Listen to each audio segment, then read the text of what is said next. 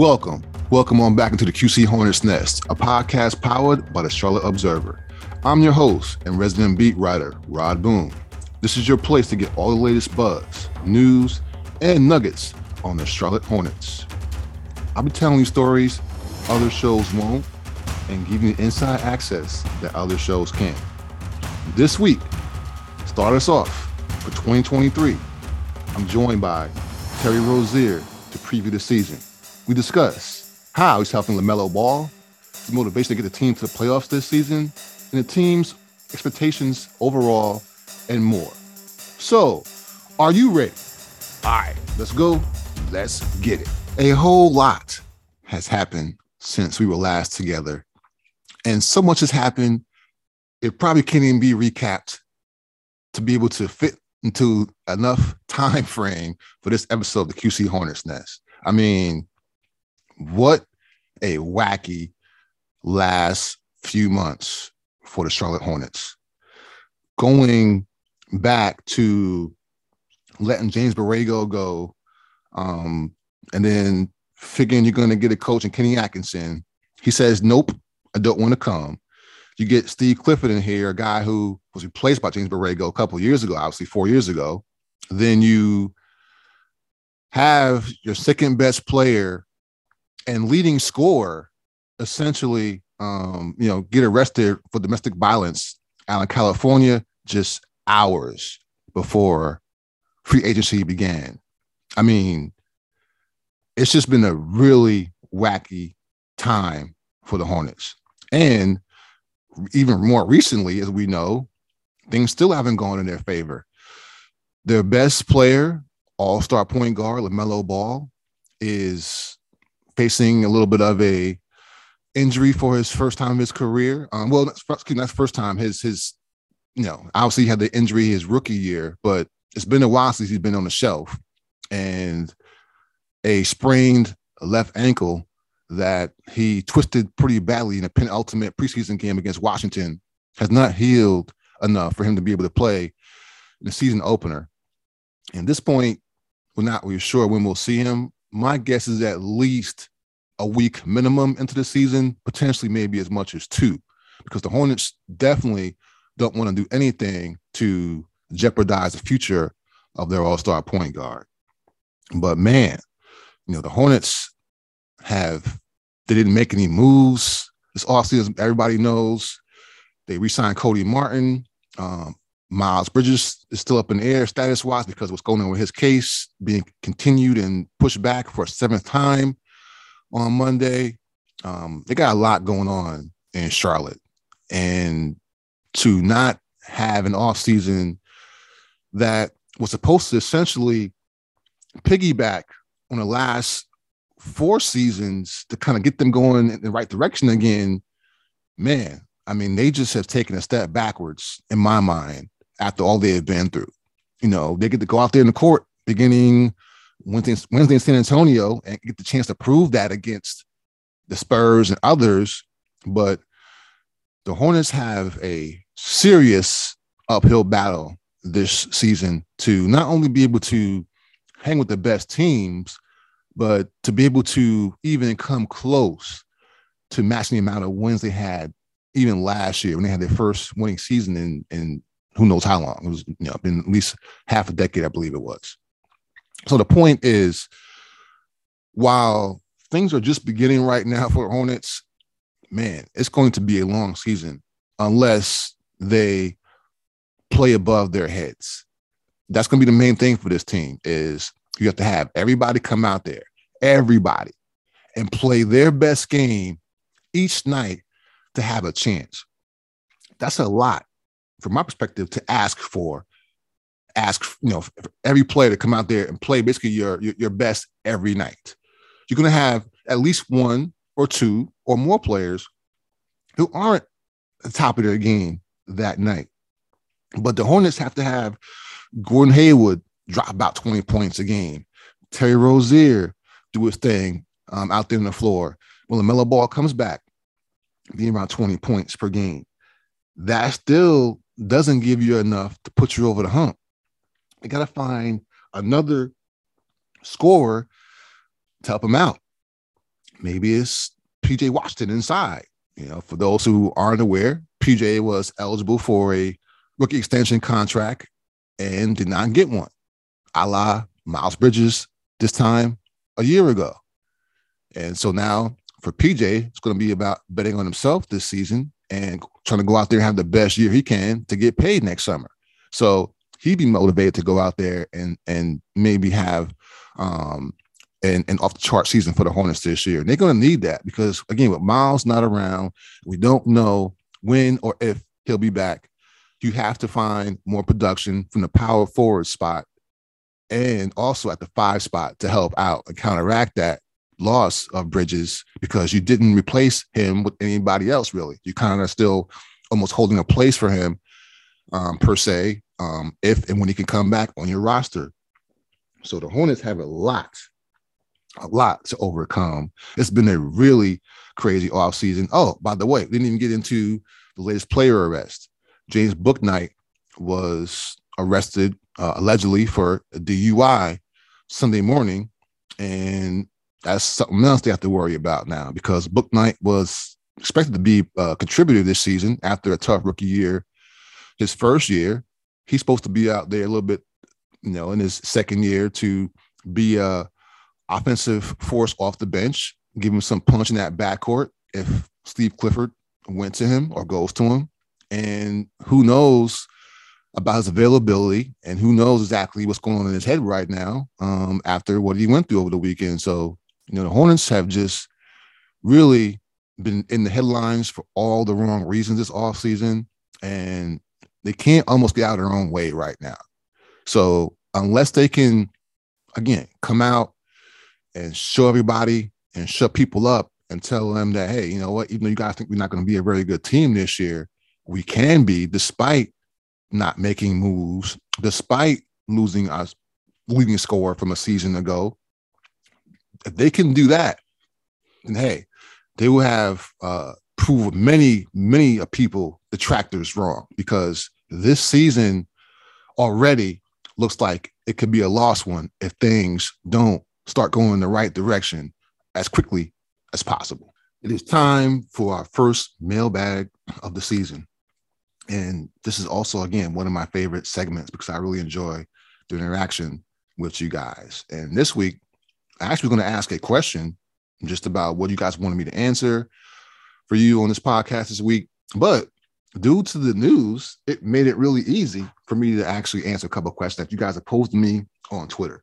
So let's get to them. And the first one comes from at Jason W. Richards, who's an avid follower, and asks, Do you feel like this may be the worst offseason in the last decade for this team? I love the Hornets I'm a long time season ticket holder, but the ratio of good and bad news is way out of whack. Well, Jason, we usually in this society like to take things and say they're the worst or best of all time and kind of forget about what happened previously in history. But in this instance, I'm not sure there's really a worse time for the Hornets over the last decade. Let's be honest.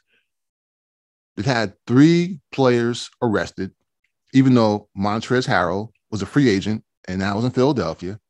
But one player arrest in off season is not a good look for an organization. To have three happen within a what is it, four month span, whatever it is, it's kind of unconscionable, to be honest with you. It's not something that obviously is very common and it really is out of whack. So then you also factor in the off season I mentioned earlier, just having essentially um, a change of heart with your coach that you just give extension to, excuse me, the previous year hadn't even kicked in just yet. So you're basically paying James Borrego to sit on the sideline for a couple of seasons here now. Then the coach you pick says, "No, nah, I'm good. I'll stay here in San Fran with the Warriors and potentially, you know, maybe a successor to Steve Kerr, whatever it is, something like that. Then you get a guy, Steve Clifford, who um, knows the organization well. You feel like you probably got a, a savior a little bit because he kind of can come in here and um, do things for you that maybe somebody else couldn't do after you got spurned by Kenny Atkinson. But then a couple days later, Miles Bridges um, gets arrested. So it just started this really long, crazy trend this off season. So to answer your question, Jason, there perhaps could have been another time this decade that mirrored something similar to this, but really, let's be honest, not even close. So, from my perspective, yes, Jason, this is the worst off season so far, the last couple years, uh, last 10 years in Hornets history. You just have to get past this somehow, some way. So, once again, thank you very much for the question. I appreciate it. All right. And the other question that seems to come a lot is really about Miles Bridges. And it's there's so many, I get the question so much. I'm not even going to just use one reader here who asked the question. So the question that has been posed is what's going on with Miles Bridges and can he actually be on this team at some point this season? Well, as we know, I mentioned earlier, Miles's case has been continued for a seventh time now. The next hearing schedule is November 3rd. So behind the scenes, we are not clear what is going on. But I can tell you this that he's not been condemned by the organization. The Hornets know Miles well. He's been around the team for four years now, and they're waiting for the justice system to essentially make a decision. They can't move forward either way until that happens. But for those people who really believe that Miles Bridges will not play in the NBA again or with the Hornets again, you are sadly mistaken. It is not a given. Let me make that clear because we have to wait to see how things shake out with the court system. But people fail to remember that there have been others throughout the league history who have had incidents, who have had similar incidents, maybe not as publicized with photos and such, but they've had similar incidents and they came back to play the league, even some to do even things beyond playing in the league. So while there's a fashion, uh, excuse me, a facet of fans out there who um, think that Miles is done, won't play ever again, especially in Charlotte, I'm here to tell you, you are sadly mistaken. Now, when that time comes, or what that deal looks like, or how it all works out, I can't tell you that because if I've spoken to many people around the league over the last few months, they've told me, many of them, there is no manual for this. None. No manual for what the Hornets are going through right now. So until this gets shaked out, until they can figure out what's happening with Miles' legal situation, it'll be up in the air. But to think that he's not going to be playing in the NBA again, or even potentially with the Hornets one more time, that's silly.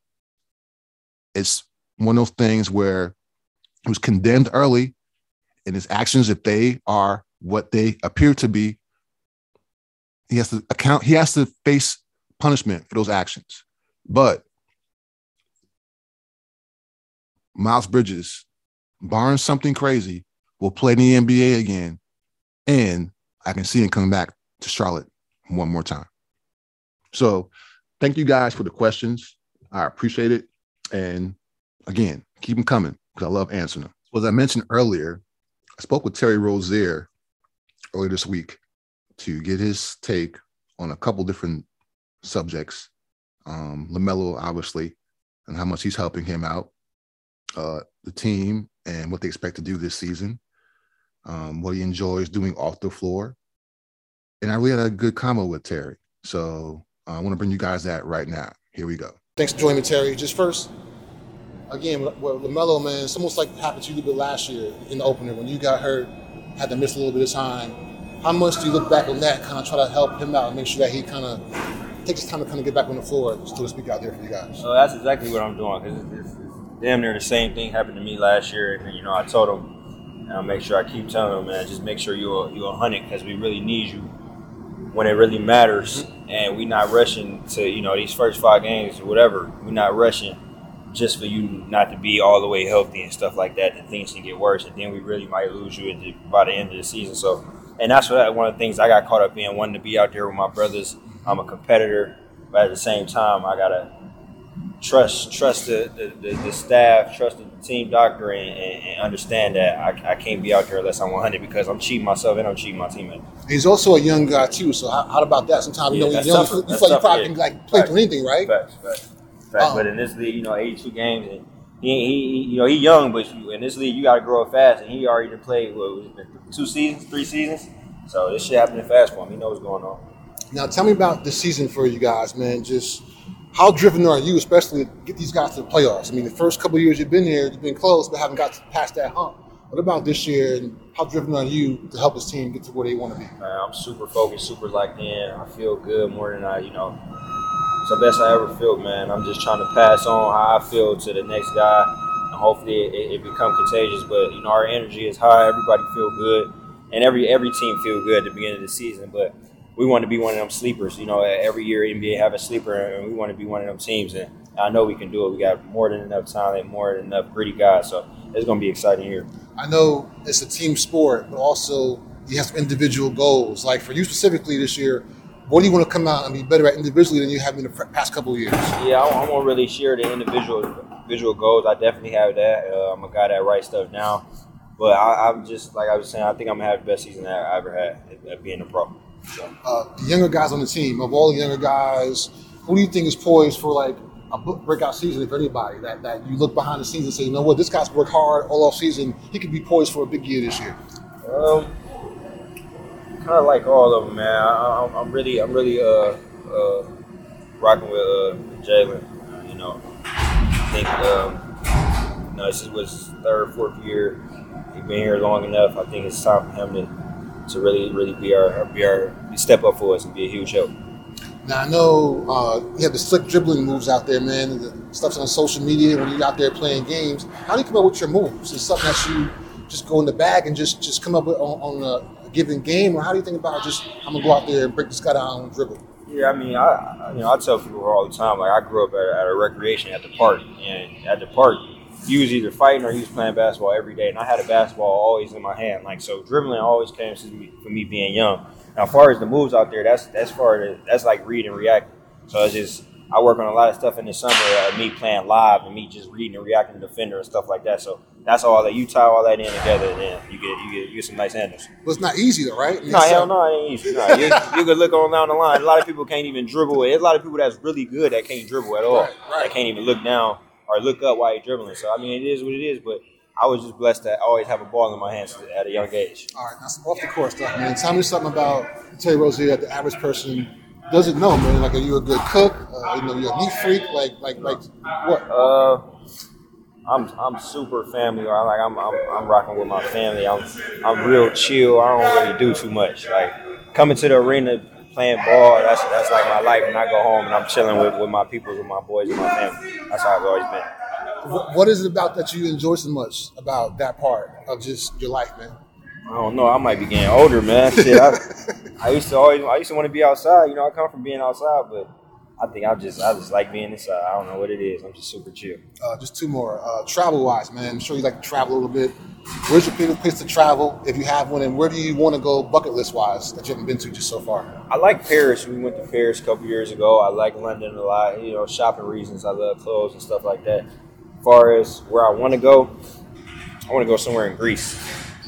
I see a lot of beautiful stuff on Twitter and stuff like that, and I always be liking it. So I definitely want to, you know, go test it out with a, with a nice little, beautiful. Never mind. I want to go. I want to go to Greece though. Sure. Just last thing is, tell me about one of your favorite hobbies, man. What do you enjoy doing most?